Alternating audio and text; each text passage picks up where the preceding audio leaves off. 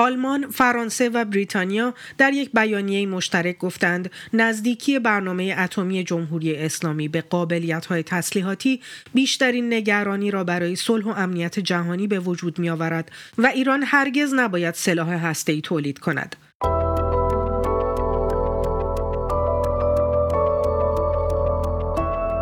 سلام من بیتا آذری با برنامه دیدگاه همراه شما هستم این بیانیه که پس از نشست شورای امنیت منتشر شده ایران را به غنیسازی اورانیوم بیش از حد تعیین شده در برجام ارسال پهپاد به روسیه و توسعه و آزمایش موشکهای بالستیک متهم کرده است سه کشور اروپایی همچنین به عدم همکاری ایران با آژانس بین المللی انرژی اتمی اعتراض کرده و تأکید کردند که ایران باید تشدید تنش هسته‌ای خود را معکوس کند. اما چرا جمهوری اسلامی با وجود تهدیدها و تحریم‌های غرب همچنان بر موازش باقی مانده؟ در دیدگاه این پرسش را با مجید گلپور محقق و مشاور روابط ایران و اروپا از فرانسه در میان می‌گذاریم.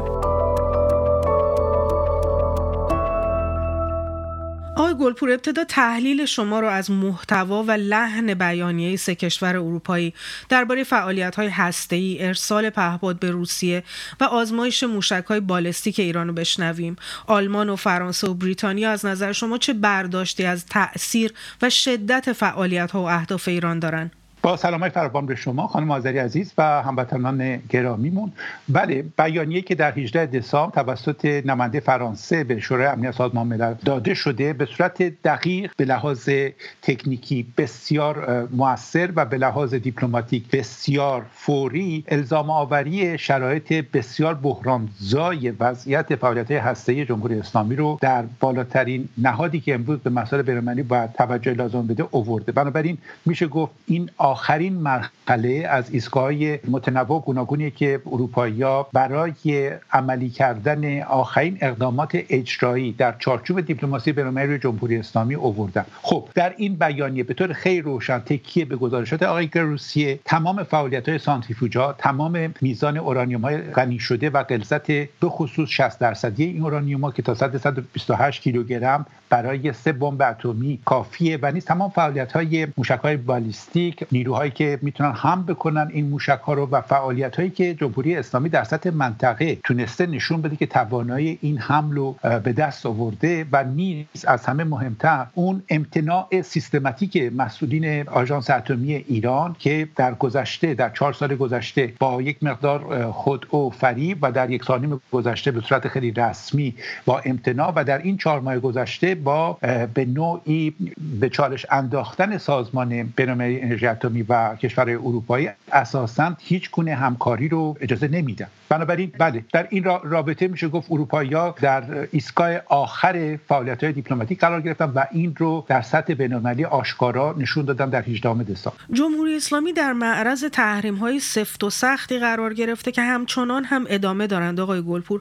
اما با این حال در موازهش جز با مختصری بالا پایین دادن فیتیله تغییر عمده ای نداده. نوع تحریم ها مؤثر نیستند از نظر شما؟ یا ایران پشتگرمی و اتکای دیگه ای داره که می‌تونه تحریم ها رو تاب بیاره؟ هر دو در دو سطح ما بخوایم به مسئله نگاه کنیم. اساسا اعمال تحریم های تعریف شده بر اساس موازین حقوقی به خصوص اروپا یک کار بسیار بسنده ای بود. ولی مشکلاتی که این تحریم ها با خودشون آورده این بوده که در قبل قبل از تحریر این تحریم ها و بعد بعد از اعمال و اجرای این تحریم ها ما می‌بینیم ما توی فضای پر از خلا به لحاظ حقوقی و نیز اهدافی که این تحریم ها باید دنبال بکنن میفتیم بخصوص در رابطه با جمهوری اسلامی و کمتر در مورد روسیه که بعد میشه اینو بیشتر گسترش بنابراین اروپا به این مسئله که اساسا موفق نبوده آنچنان که خودشون می‌خواستن رسیده و به نوعی تدقیق هدفمندی تدقیق برای هدفمند کردن بیشتر تحریما در دستور کار 2000 24 شون در رابطه با جمهوری اسلامی بله اون چیزی که میشه گفت جمهوری اسلامی از تیم بسیار خبره بخصوص روزها در زمینه های تکنولوژیک در زمینه های اقتصادی بانکی در ترانسپورت و نیز در زمینه شبکه سازی برای بخصوص مسائل ارزی و انرژیتیک تونسته تا بکنون بهره به جوه و اطلاعاتی که این روزها دیگه در سطح مطبوعاتی بیرون اومده نشون میده که در بالاترین سطح در رابطه با جنگی کردن اقتصاد روزها به جمهوری اسلامی کمک کردن و این امکاناتی که جمهوری اسلامی رو به نوعی قدرت میده برای ایستادن در مقابل تحریم به رغم اینکه اروپایی ها فعالیت های جمهوری اسلامی در سه زمینه که موضوع بیانی است نگران کننده می‌خونن فقط از ابزار تحریم استفاده می‌کنند آقای گلپور.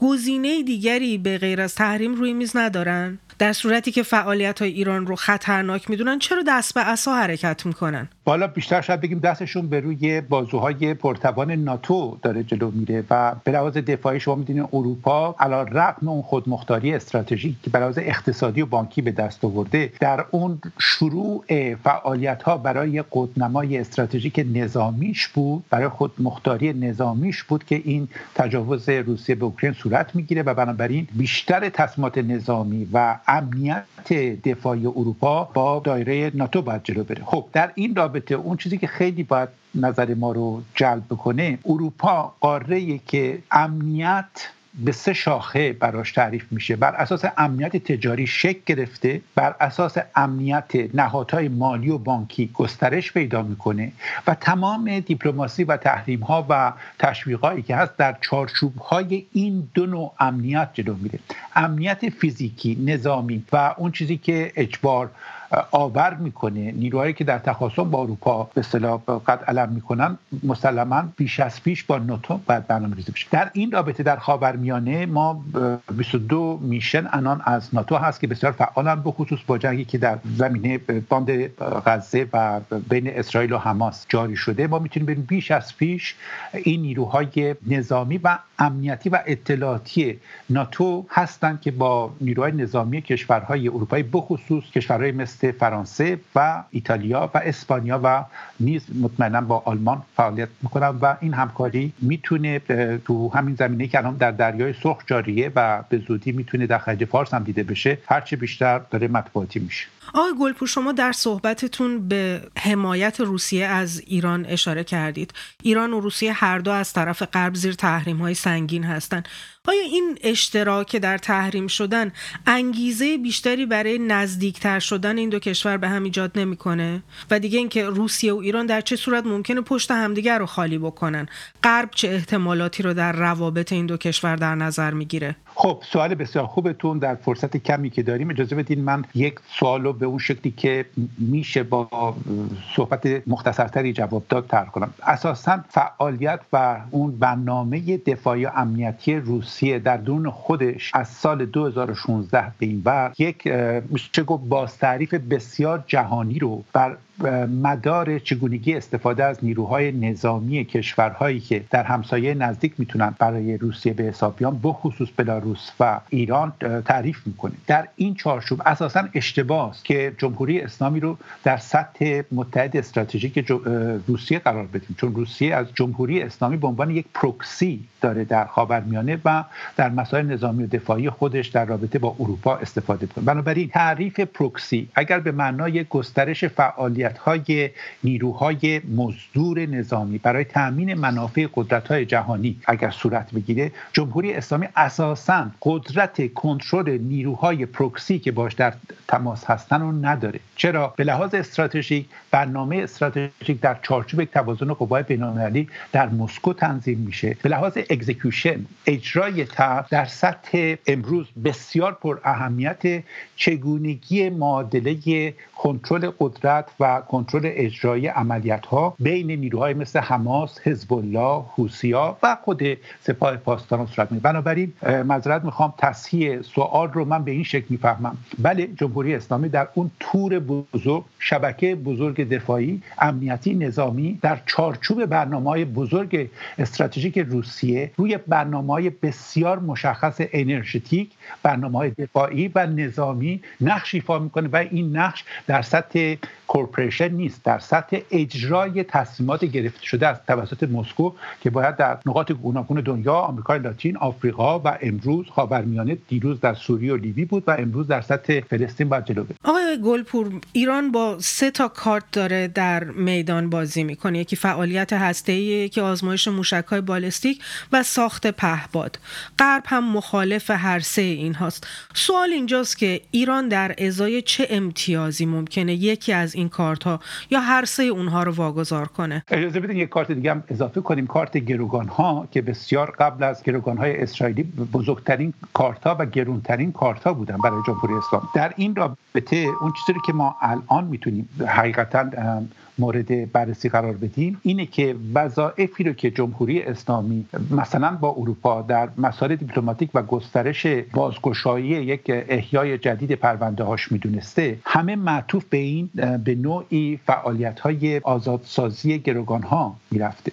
کارت های دیگه که شما, صحبت کردید در جریان اولویت بندی اولویت اساسی رو نداشتن و بخصوص تیم بایدن با در شش ماه گذشته یعنی قبل از تابستون تمام فشار بر روی اروپا رو روی کارت گروگان ها گذاشته بود. حال با توجه به مسئله هفت اکتبر تجاوزی که جنگ وحشیانه که نیروی تروریستی حماس در اسرائیل به وجود آورد توازن قوا در خاورمیانه به هم می‌خوره. کارتایی که شما در صحبت کردیم جاشون عوض میشه و به جز آسیا و اقیانوس پسیفیک و اوکراین و جنگی که در اروپا هست خاورمیانه تبدیل به یک جایگاه بسیار مهم برای توازن قوای نظم آینده جهان میشه. در این رابطه است معادلاتی که شما پاسخ دقیق و بلافاصله از من می‌خواین و در این وقتی کم نمیشه داد اینه که این معادلات به سر به سطح تنش بسیار بالایی از هفت اکتبر به این وقت تبدیل شدن که بدین دلیل به نظرم تنش های افزونی که ما داریم به دلیل این context جدیدی که درش قرار گرفت. بسیار سپاسگزارم از شما مجید گلپور محقق و مشاور روابط ایران و اروپا از پاریس فرانسه. از طرف خودم و علی رضا روشن تهیه کننده این برنامه از همراهی شما تشکر می‌کنم.